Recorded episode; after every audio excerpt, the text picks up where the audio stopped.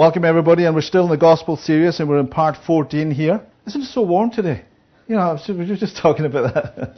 you know, I mean, you, you got to really appreciate the weather here in Canada because I know Scotland's been snowed in. A Bill, for, uh, we, I was in touch with Bill this week, and he's had 12 inches of snow. I keep telling them, move to a warm part of the world. Move to Canada. Because when we moved here, everybody thought we were under 12 inches of snow permanently all the year round. So, we're into the gospel. And we've been looking at and getting to a deeper understanding of what's going to happen in the first resurrection, haven't we, over the last couple of weeks? And who is affected in that first resurrection. It's critical for us to understand that. And we saw last week that it's only those who are redeemed who are raised in that first resurrection. Remember in Daniel 12:2, we saw it, we're going to see it again this week. Daniel, it's depicted in Daniel that it's those who are his, those who belong to Christ, and we went ahead and defined that last week. But importantly, it's these same redeemed are raised to two different outcomes. They're not raised to the same outcome. We saw that in Daniel, and we're going to see it again. And some redeemed are raised to everlasting. Remember that? We saw that. Everlasting, age lasting. Yeah? aionian life in Daniel 12.2. While others who are also redeemed, they're also redeemed, but they're raised in that exact same resurrection Right? And remember the redeemed. Yeah, don't forget that. But they're raised to age lasting aionian contempt. We've got to understand this and we've got to see how that just fits in exactly, dovetails exactly into what Jesus Christ told us when he was here on earth. And we're going to see that that absolutely confirms the words of Jesus Christ. But it won't confirm the theology of the day. Yeah? It'll be at cross purposes to the theology. And we've got to take on Jesus' theology, don't we? He should know. He should know what's right, and he does know what's right. But what happens is we try and twist the scripture to line up with what we already believe, or with what we want to believe. Yeah? And we can't afford to do that. Because remember last week, we saw if you find yourself on the wrong train, remember that? Mm-hmm. Going in the wrong direction, yeah? There's no sense in running up the corridor in the opposite direction. You've got to jump off. Mm-hmm. But so few want to jump off. Why? Because it's not easy. It's not easy to jump off. But many already are. Thank goodness. Because often, when you decide to jump off, the train is still moving, isn't it? It's moving. Because when you need to do that, the train is still so often moving. And you've got your family relationships. You've got your church relationships. You've got your own pride. Yeah? All these are factors that'll stop you and I jumping off that theological train that's going in the wrong direction. And we can't afford to do that. We've got to jump off and onto Jesus Christ's train, what he says is true. So this week, we're going to come to an understanding of what age-lasting aionian contempt is in the scripture and what it actually means. And we're going to start to also look who are going to be involved in the only other resurrection, did you hear that? The only other resurrection depicted in the scripture, which is the second resurrection. Revealed, remember, to the Apostle John in the book of Revelation. Remember, we've got to remember, this second resurrection was not visible. Remember that. This second resurrection that we're going to be looking at, we're still focused on the first, but this second resurrection that we're going to be looking at wasn't visible. Yeah? It wasn't visible until it was revealed to John in the book of Revelation. So Daniel didn't see it, did he? He only saw those who were dead and belonged to Christ raising out of the graves. He didn't even know what happened to those who were alive. That was later revealed to the Apostle Paul. We've seen that. Jesus didn't mention it. And Paul didn't see it either. Yeah? So when these guys are looking at a resurrection, there's only one in view. The first one. In Daniel, that's what they're focused on. So when we look in the book of Revelation, don't think everyone else saw what you're reading. yeah? They didn't. Why? Because it hadn't been revealed.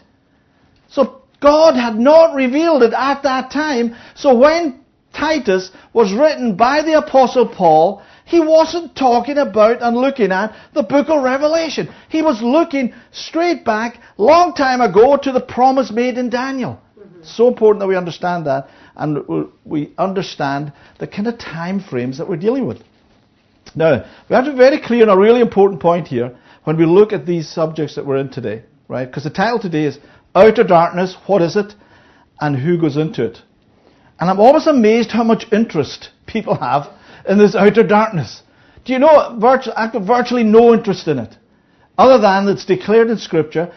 Our focus has not got to be on what outer darkness is all about. Our focus has got to be on that narrow gate. What do I need to do? Am I doing what it takes to get through that narrow gate? But outer darkness does come up.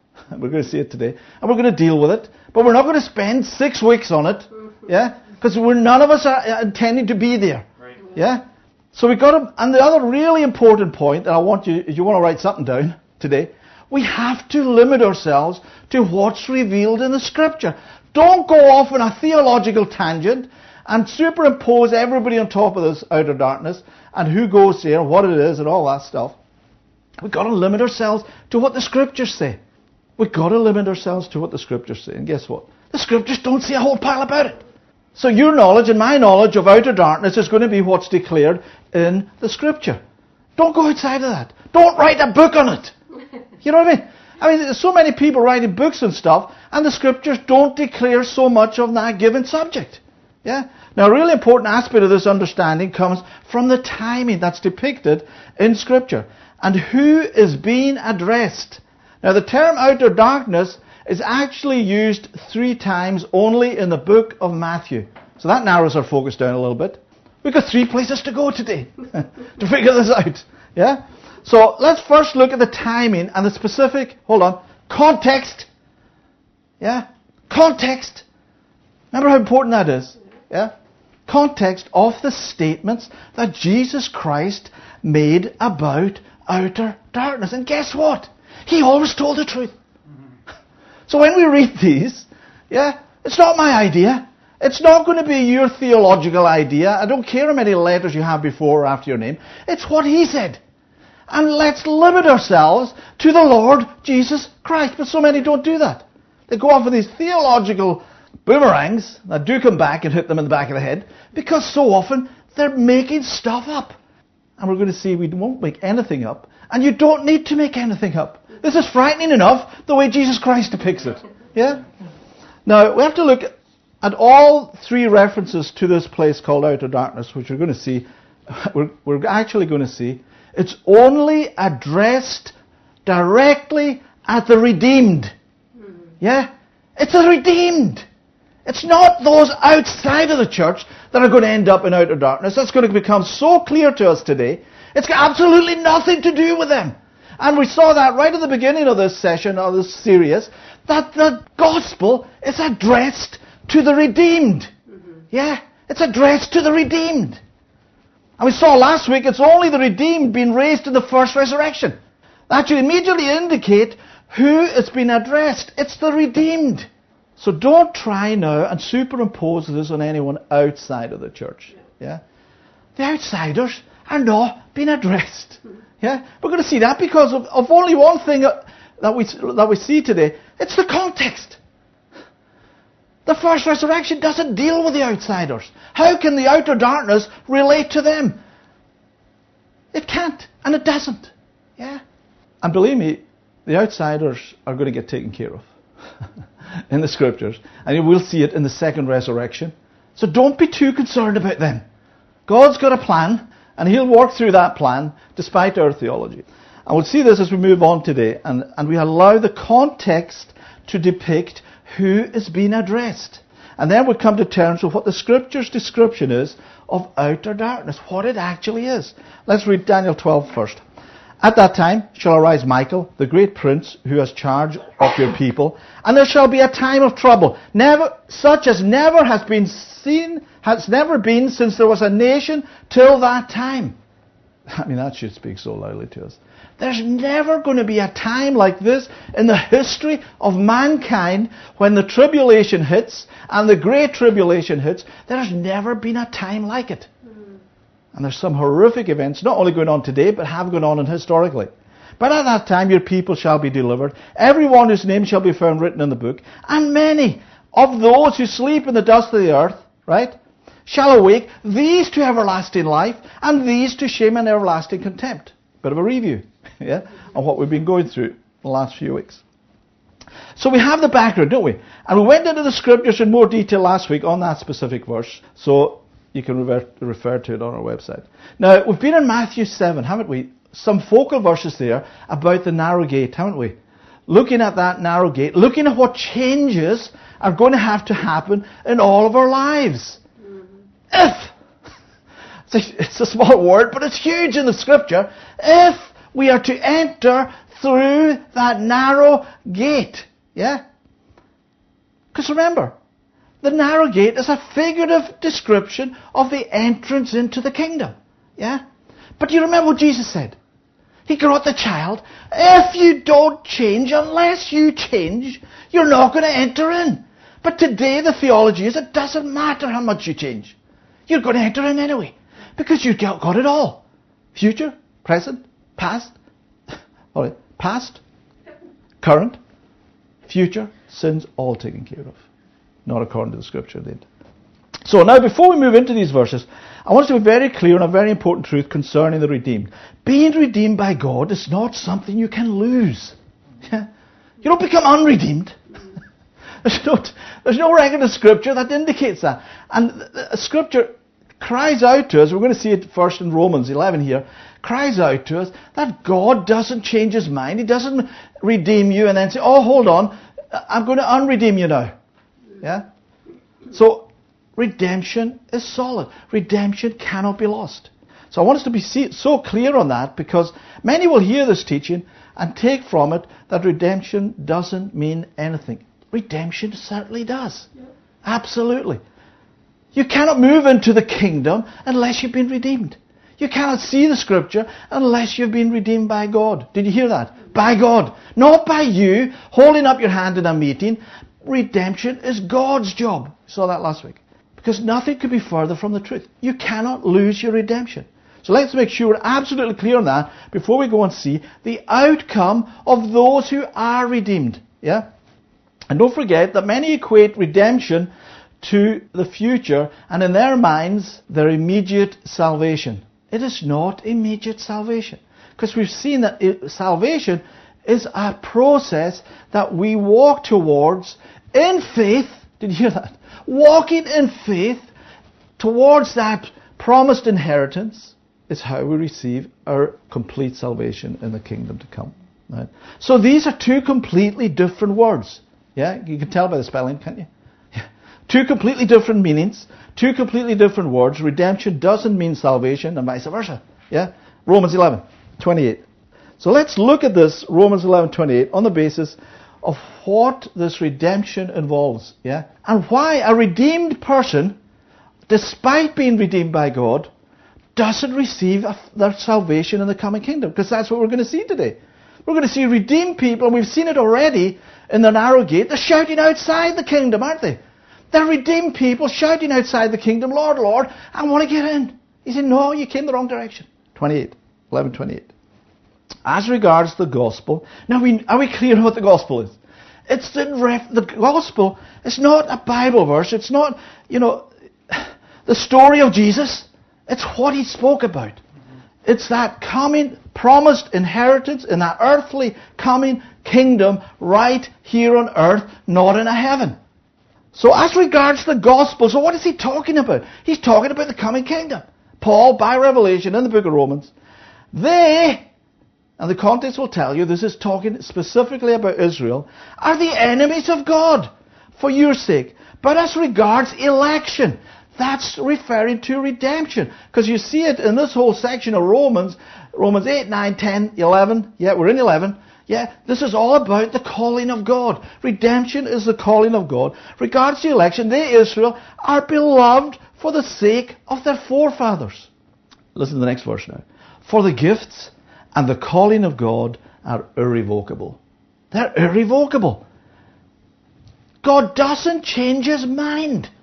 When someone is redeemed, he doesn't change his mind. And he doesn't change his mind because of how you live your life. That redemption is eternal, bought by the blood sacrifice of Jesus Christ for those who God calls. Yeah. Verse 30. Now, really important you watch out for this word starting with D. Disobedience. We're going to see why these despite being redeemed, despite being called, being in the election of God, disobedience ensures the outcome. Obedience ensures the outcome. Do you get it? Verse 30. For just as you were at one time disobedient to God, but now have received mercy because of their, Israel's, what? Disobedience. Didn't mean they weren't redeemed. Didn't mean they weren't called of God. But they were disobedient. So they, still referring to Israel, too have now been disobedient in order that by mercy shown to you that they also may now receive mercy. For God has consigned all to disobedience that he may have mercy on all. And we're going to see the significance of disobedience because disobedience and obedience are the key factors to us understanding outer darkness.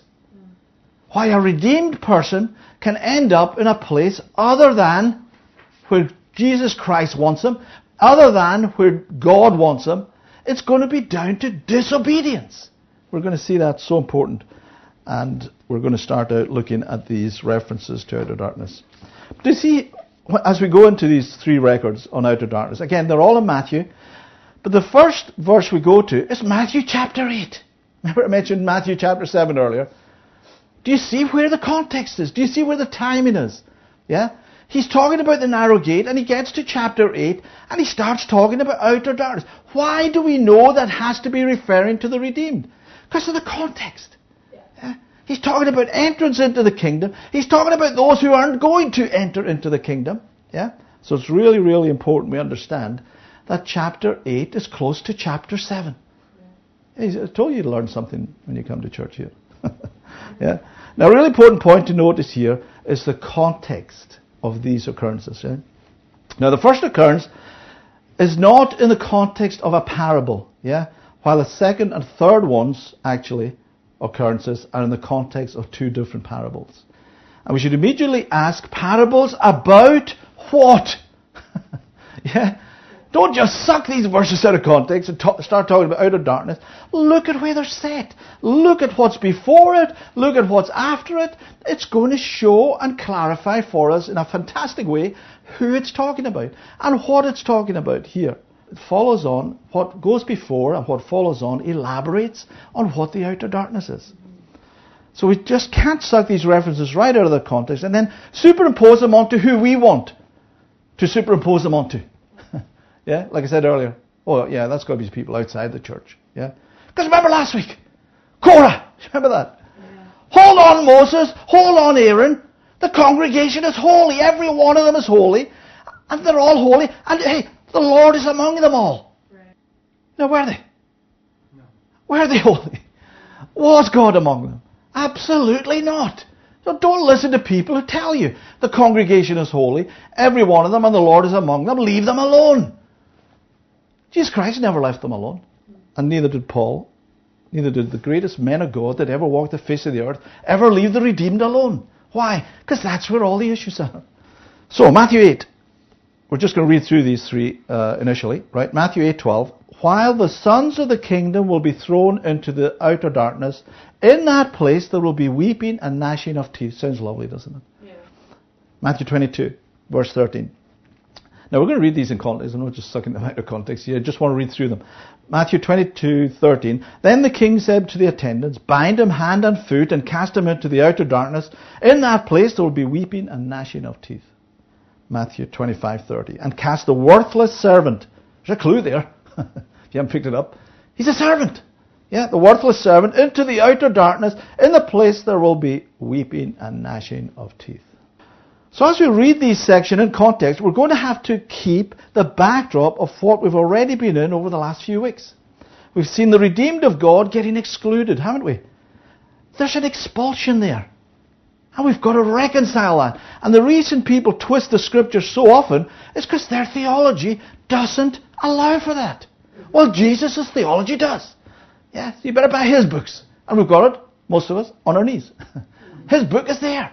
That's the one we've got to go by because it's referring to the earthly kingdom of Jesus Christ. Now, are we clear on one thing? You're either in the kingdom or you're not. I think I said a couple of weeks ago. There's not one leg in, yeah, one foot in. following the judgment seat of Christ. We are judged for the good and the evil. Because the many don't see that. The many superimpose rewards on top of all the redeemed. You all get on the internet, stick judgment seat in there, and see the bunch of garbage you get talking about the judgment seat of Christ. You never hear evil mentioned in most of these places. Mm. It's only the good. Period. Why? Because the theology doesn't allow for it. Well, as I said, Jesus Christ theology does. And we better catch on. Because their depiction of 2 Corinthians 5.10 reads like this. In your notes. For we must all appear before the judgment seat of Christ, so that each one may receive what is due him for what he has done in the body, whether good. And then they scratch out the evil. What? Because why? Because the congregation is holy. Because the congregation, there is no evil. We've been, we've been covered with the righteousness of Jesus Christ. And when God looks at you, He looks at Jesus Christ. Wow. I wish that was true. Just think back this last week in your life and my life if we ever fell short one time. Of course we did. Yeah, and that's why we have a high priest. So the church, for the most part today, don't read or evil. They blank it out. But we have to read it. Why? Why? Because it's right here throughout Scripture. Read Romans 14:10. It tells us again we're going to come before the judgment seat. So 2 Corinthians 5:10 should read, yeah, for we must all appear, uh, all appear before the judgment seat of Christ, so that each one, no one missed, each one may receive what is due for what he has done. What determines the outcome? Obedience. What you've done. That's why the foolish virgins were shut out. They hadn't taken the complete and proper preparation. They were shut out of the kingdom. Their theology doesn't allow for that. We're going to see it. In the body. Where? No, when you get to heaven. Not even when he comes back. It's already happened. Do you see that? In the body, you've already done it. You're responsible. Remember, saw last week. Accountable for what's going to happen. Yeah. Whether good or evil. So we're judged for the good or the evil whether we like it or not. Whether your theology agrees with that or not, it's not going to change the outcome. And we'll see that very clearly today. Hey, some more discomfort for us. Huh? We're going to get judged. Yeah? We're going to get judged. So let's read the first occurrence of outer darkness in its context. And as I say, this is the only occurrence not tied to a parabolic section. This is actually a record of Jesus meeting somebody in real life. This is not a parable. The other two are. Matthew 8 5. When he entered Capernaum, a centurion, this is a Gentile, somebody outside of the redeemed of Israel, came forward to him, appealing to him, Lord, my servant is lying paralyzed at home, suffering terribly. And he said to him, I will come and heal him. Well, that's, that was great news, wasn't it? But the centurion replied, Lord, I'm not worthy to have you come under my roof, but only say the word, and my servant will be healed. What a fantastic believing. What fantastic faith. Verse 9. For I too am a man under authority, with soldiers under me. And I say to one, Go, and he goes. And to another, Come, and he comes. And to my servant, Do this, and he does it. When Jesus heard this, he marveled and said to those who followed him, Truly, I tell you, those who are, who are following I tell you, with no one in Israel have I found such faith. Not incredible. And verse 1, I stuck it in there for you. It was great crowds following him. So there was great crowds of Israel following him, as far as we can see. And he's telling them, I've never seen, this is a guy outside of Israel. He's a Gentile, and I've never seen any such faith inside of the redeemed. So Jesus here is comparing those coming from outside of the Israel nation, isn't it? Getting into his kingdom. While some of the redeemed inside of Israel are shown not being allowed to enter in. Now it doesn't specifically mention, right, that this guy entered into the kingdom. But what I want you to see here is I want you to see the comparison that he's making. He's saying to the children of the redeemed of Israel, he's saying, hold on, I'm seeing more faith outside outside of those redeemed, outside of God's chosen people, than I am inside. That's going to become significant as we go through these other records. Verse 11, I tell you, many will come from east and west and recline at table with Abraham, Isaac, and Jacob in the kingdom of heaven. So he's elaborating now. Yeah? That there's going to be people from all the different nations, from outside of Israel, coming into the kingdom. Why? Remember we said earlier, disobedience. Disobedience. And look at verse 12. While the sons of the kingdom, so he's comparing those outside, those, those nations outside, comparing to those he refers to here as the sons of the kingdom. They're going to be thrown into outer darkness. Now, do you see that? It's the sons of the kingdom that are getting thrown into this location called outer darkness. In that place will be weeping and gnashing of teeth. So Jesus is making the point here that many are going to come into the kingdom who are coming from different areas outside of Israel, outside the redeemed called of Israel, while the sons of the kingdom are thrown into outer darkness. Now the term sons so often gets confused. The term sons here is not a genealogical term. Yeah. It's a term of heirship. It's a title of heirship. Those of Israel who were redeemed, because we're talking about sons of the kingdom, they were redeemed. They were in line for their heirship into that kingdom. So why don't they get it? Disobedience. Disobedience. They're coming in a different direction. They're coming the way they think they should come and not the way he said to come. But let me ask you, are these redeemed of Israel the only ones rejecting Jesus Christ the Messiah? Absolutely not. Look around your life. I wish that was true, but it's not. The world, for the most part, is rejecting the gospel of the Messiah. So Jesus, in this, in this context, is contrasting between those outside of Israel being accepted into his kingdom, while those sons of the kingdom, those who are in line for that heirship, who are depicted here as being those of the redeemed of Israel, they just don't make it. But really important to note here, it's not about their blood lineage, is it? Because the dispensationalists in life love this stuff. Why? Because they then superimpose this passage onto only Israel. Oh no, that's not talking about the congregation. The congregation is holy, every one of them, and God is among them. That can't be talking about us. Oh yes, it is. God doesn't rate your disobedience by your dispensational theology. yeah? It's got absolutely nothing to do with these guys being Israeli or Jewish or the redeemed of God. It's got to do with their actions in their flesh. Remember the judgment seat. Yeah? Verse 13. And to the centurion Jesus said, Go, let it be done for you as you have believed. And the servant was healed at that very moment. Isn't that fantastic? Wow, what faith. So one thing we know from this record is, yeah, Abraham's going to make it, yeah? Do you remember that one? Yeah, verse 11. Abraham's going to make it into the kingdom.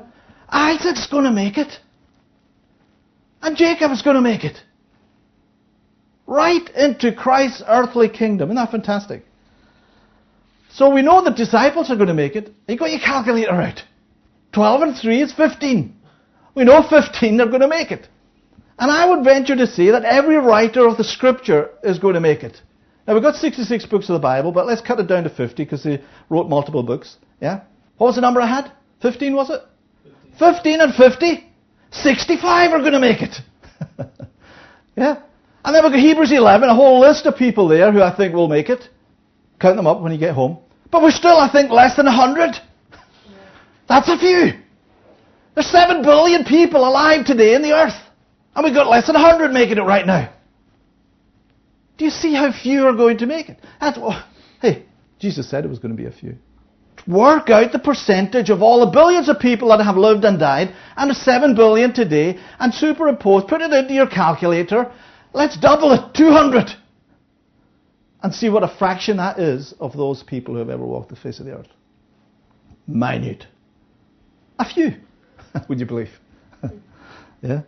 So here's the next occurrence of outer darkness. Now, do you see here? The context is a parable. Yeah? Matthew 22, 1. And again, Jesus spoke to them in parables saying, The kingdom of heaven. Hey, there's a clue there. We're moving into a section where outer darkness is used. And what's he referring to? The kingdom of heaven. That's the context. The kingdom of heaven may be compared to a king who gave a wedding feast for his son and sent his servants to call those who were invited to the wedding feast, but they would not come. Now you've got the picture. This is, we're not talking about a wedding. She's and Brianna just got married. Well, a great wedding. We're not talking about a wedding. Yeah, we're talking about what was it? The kingdom of heavens compared to this wedding. He's shouting out. All the invitations are going out, and nobody's replying. Oh, it's just the two of us, darling, at the wedding, because nobody's replying. We're going to be on our own. Oh my goodness. So who's he referring to? He's again referring to Israel. The invitation went out to Israel, but nobody replied. Verse 4. And again he sent other servants. He's not giving up, is he? I've got all this food. You know, I've got the photographer lined up. I've got the stretch limo lined up. I've got to get some people in here. So again, he sent other servants, said, Tell those who are invited. So he's still focused on the redeemed of Israel. See, I have prepared my dinner. Here's the preparation. My ox and my fat calves have been slaughtered. The food's out on the table. What are you doing? Come to the wedding. And everything is ready. What are we talking about here? We're talking about the kingdom. Everything is ready. Jesus Christ has made it ready. By the blood sacrifice of Jesus Christ, we have got the hope of this inheritance in the kingdom. Everything is ready. And everything is ready. Come to the wedding feast for goodness sake. Look at this. But they paid no attention. Do you see that? Can any of us relate to that when we declare the kingdom to people? They pay no attention. I'm not talking about the outsiders. I'm talking about those who are redeemed. They pay no attention. The congregation is holy. I'm going to heaven when I die. No, no judgment's coming my way. It's all good. No, it ain't. Whether you like it, whether I like it or not. The scriptures are crying out to us that that is not the case. Jump off that train. And if you don't jump off that train, you will get to the destination of that train, which isn't looking good, is it? It's called outer darkness for the most part. Because it's contrary to what Jesus Christ taught. They paid no attention. Wow. And went off. Look at this. Now I want you to relate this to your life and my life when we speak to people. And they went off, one to his farm, and the other to the club, and the tub, and the pub. And while the rest seized the servants, treated them what? Shamefully. So they're not getting rewarded for declaring the kingdom, are they? They're treated shamefully. Have you ever sent out an email to a friend who made an inquiry and you never get a reply? Or they come back and reply to you shamefully. And not only that, hey, we're not talking about email here. They killed them. Yeah? This is coming up. It came up in historically when they did this, and it's going to come up in the future. Kill them. The king was angry. Did you hear that? The king was angry. Now we're still in a parable here, but get the emotion. God doesn't like this. The king was angry the king was angry. He sent his troops and destroyed those murderers and burned their city.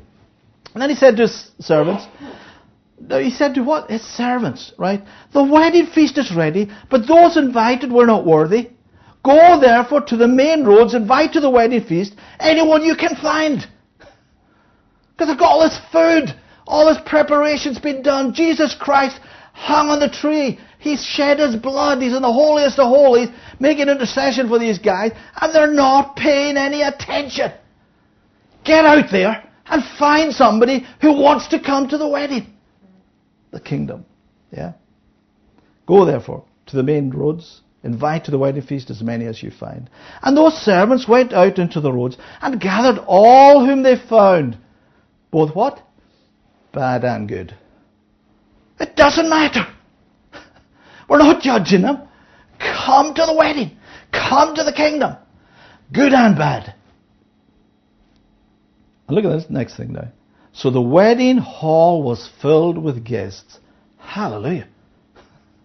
Yeah? The king is happy, isn't he? No, he's not. We're going to see it. The wedding hall is filled to the walls with people rejoicing in the kingdom. But look at the first word of verse 11. But. It's a huge word here. But. So we're going to see that God isn't just happy with the kingdom, with the redemption of those individuals. He's not, he needs more than that. But when the king came in to look at the guests, that's interesting, isn't it? Now, could this be the judgment seat? Because we've got the redeemed, don't we? We've got the redeemed heading for the kingdom, in the kingdom, and now we're, you know, they're raised in that first resurrection, imperishable spiritual bodies. But that's not just it. He's going to look at us. Yeah? He's going to look at us. What's he going to look at? Tells us right here. He came in to look at the guests. He saw there was a man who had no wedding garment. Now that does not mean he's standing there stark naked. Right? We're going to see that. But you see here, he's a guest. In other words, he got an invitation, he replied RSVP, and he's qualified to be there in the sense that he was redeemed. He had the redemption. He's already been, this now bear in mind here, everyone has already been resurrected in this record. We're not talking about resurrection. We're talking about what happens prior to entering into the kingdom. Right? So this guy, this guest, yeah, is standing there in his resurrected, spiritual, imperishable body, but he's about to get chucked out. Yeah? So this guy has experienced the first resurrection. We know that. Because he's where? He's in the spiritual, imperishable body. He's standing there in the kingdom. Jesus walks over to hold on a minute. How do you get in here? Because he's going to, we're going to see he's not deemed worthy to be in it. Why not? Because bear in mind, he's still redeemed. Yeah? But he's not deemed worthy. Why? Now look, look at verse 12. Really interesting verse. Really interesting verse here. And he said to him, This is the king now. Yeah? And he said to him, Friend! He didn't say, What the heck are you doing here? You're an enemy. No, he's a friend. Why is he a friend? Because he's redeemed. He qualified to be in that first resurrection, but he went in the wrong direction. Remember Daniel 12:2. aionian life, aionian contempt. He took the wrong turning. yeah? Jesus looked at him and says, How did you get in here? And where? This is a reference, this is, this is a simile of the kingdom. Yeah, remember that. Don't forget that. This is the kingdom. He said, okay, friend, you get in here. You were redeemed. You, you got up in the first resurrection, like your spiritual, imperishable body. But Look what he says. Without a wedding garment. So what's the prerequisite for entering into the kingdom? It's not getting into a spiritual, imperishable body, is it? It's that coupled with having the right garment on. What is that garment? Well, we're not getting into that this week, but it's in Revelation if you want to look at what the garments are in the kingdom. But we should be asking, why does it say he was speechless? Isn't that interesting? The guy was speechless. Because there's no excuse. There's no excuse. This is not a debate in society. He doesn't get into a whole debate now with Jesus as to why he didn't have any garments, which you see from other records of Scripture are his works. Now you don't get redeemed by your works. He's already redeemed. But the full salvation into the kingdom, an element of that is how you walk in obedience. How you walk in faith towards that promised inheritance is what determines the outcome. But look at this. Then the king said to the attendants, Bind him hand and foot and cast him into the outer darkness. In that place there will be weeping and gnashing of teeth. This is not a good place to be. Don't think that outer darkness is you getting a nice little hammock between two trees and God switches off the lights. Oh, that's outer darkness now. This is not a place to go. We're going to see in the next record, it's a place that every one of us should avoid like the plague. Number one, we don't know how long it lasts. It's for an undetermined period of time. For many are called, but few are chosen. Third reference, 25:14, Matthew. For it. Now again, this is a parable. This is set in the context of a parable. For it. We should immediately asking, what's it? Verse 1 tells us, then the kingdom of heaven will be like. yeah? So there it is. But we're starting off in verse 14. It will be like a man going on a journey who called his servants. Do you see it's his servants? They're his servants. And entrusted them to his property. Now we should be immediately asking, what property did Jesus have? He told us before he didn't even have a pillow to put his head on. Yeah? And remember, this is a parable, it's a simile, which is communicating what? A heavenly truth, isn't it? So it's not referring to a physical property here, is it? So what did he have? Can ask us, what did he have? What property did he have? What did he entrust to his servants, to his followers? That's what we should be asking ourselves.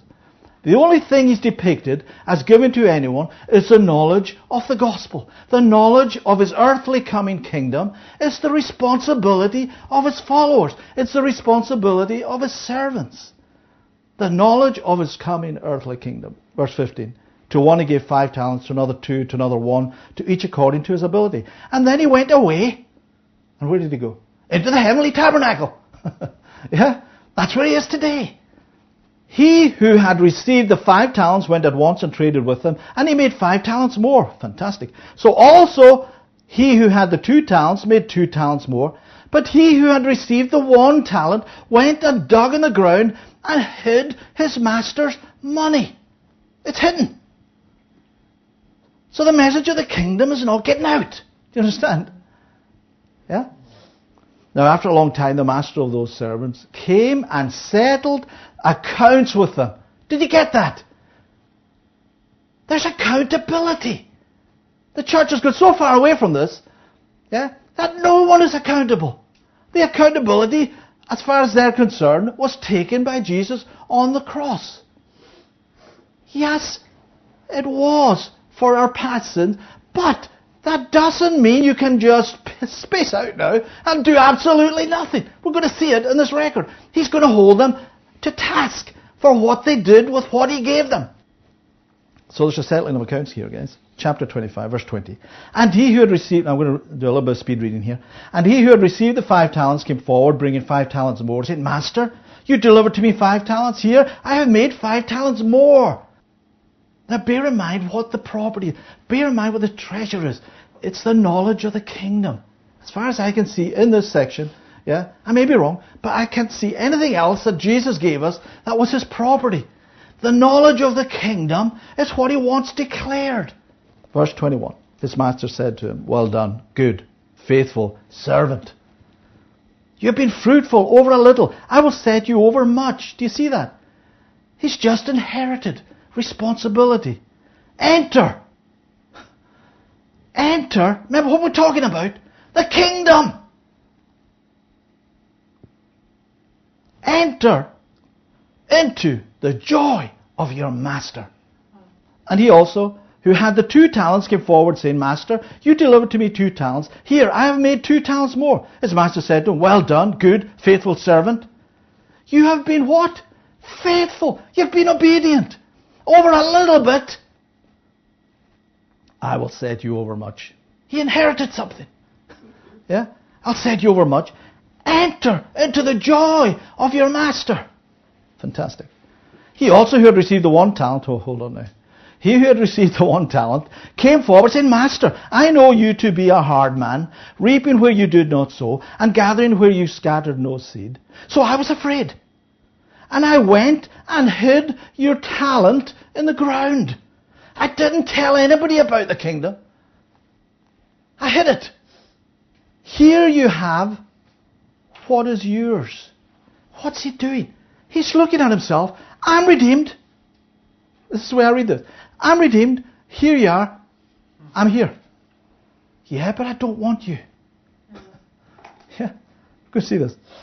But his master answered him, You wicked, you slothful servant, you. You knew that I reap where I have not sown and gather where I scattered no seed. Then you ought to have invested my money with the bankers. And at my coming, I should have received what was my own with interest. I should have received the redeemed.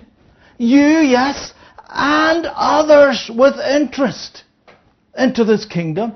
But I'm only getting you now. You slothful, lazy, scared servant. Yeah? So take the talent from him and give it to him who has the ten talents. For to everyone who has will more be given, and he will have an abundance. But from the one who has not, even what he has will be taken away. What's taken away from this guy? That's got to be the question. His inheritance.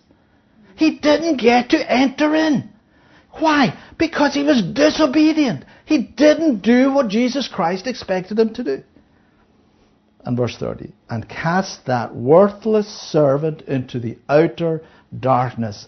In that place there will be weeping and gnashing of teeth. There's going to be regret. Right. You ever grind your teeth? yeah? Have you ever cried? That's how Jesus is depicting this place.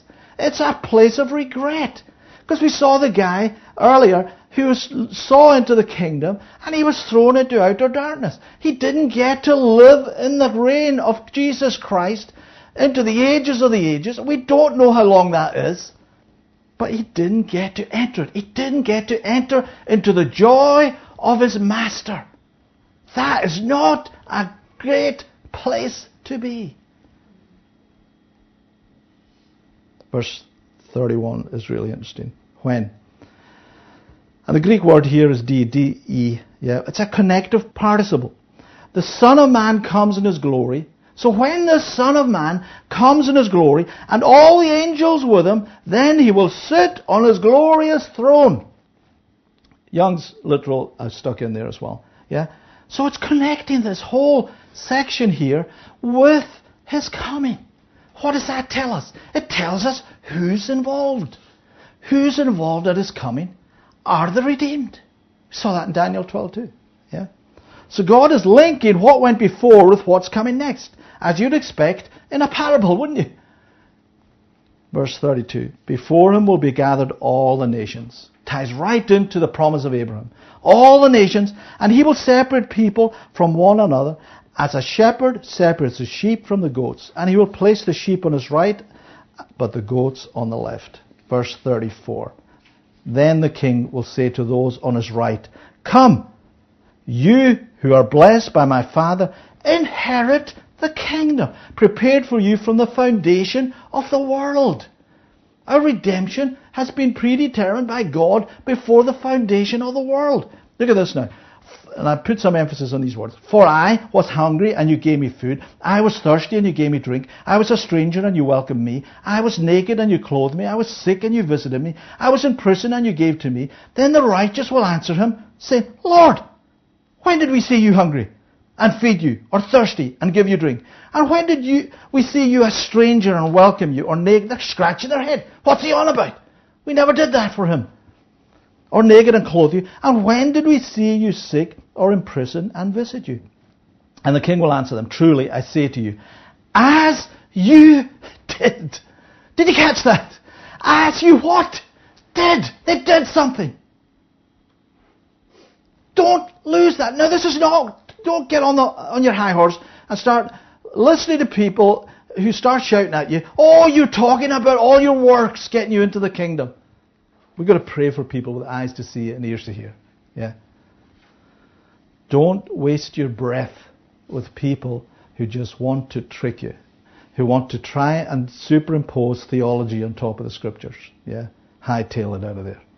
Truly I say to you, as you did to one of the least of these my brothers, you did it to me. What a perspective of life for every one of us sitting here today, listening to this on the internet. Yeah? Every time we bless our brothers, who's our brothers? Those who do the will of the Father. Mm-hmm. Jesus Christ made that very clear when his family was outside the door shouting, Jesus, it's time for dinner. Come home. He said, No, this is my family. Remember the train I talked about? The family relationships, the church relationships. That can be tough. You've got to jump off though. Because you've got to magnify this above all of that.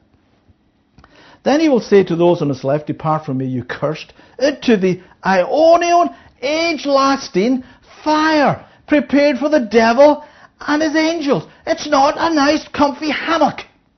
And as I said at the beginning, we've got to limit ourselves to what the scriptures say. But it's aionian. It's, it's, it's an age. It's got a beginning, it's got an end, but we don't know how long. Why? Because the scriptures don't tell us. And if the scriptures don't tell us, don't guess. But it ain't nice. That's what I want you to see today. And we know Satan's bound for a thousand years, don't we, after Christ comes back in that age? Yeah? And he then is released for a short time. Remember that? What's a short time with an eternal God? I keep saying that. I don't know. Because the scriptures don't tell us. Yeah?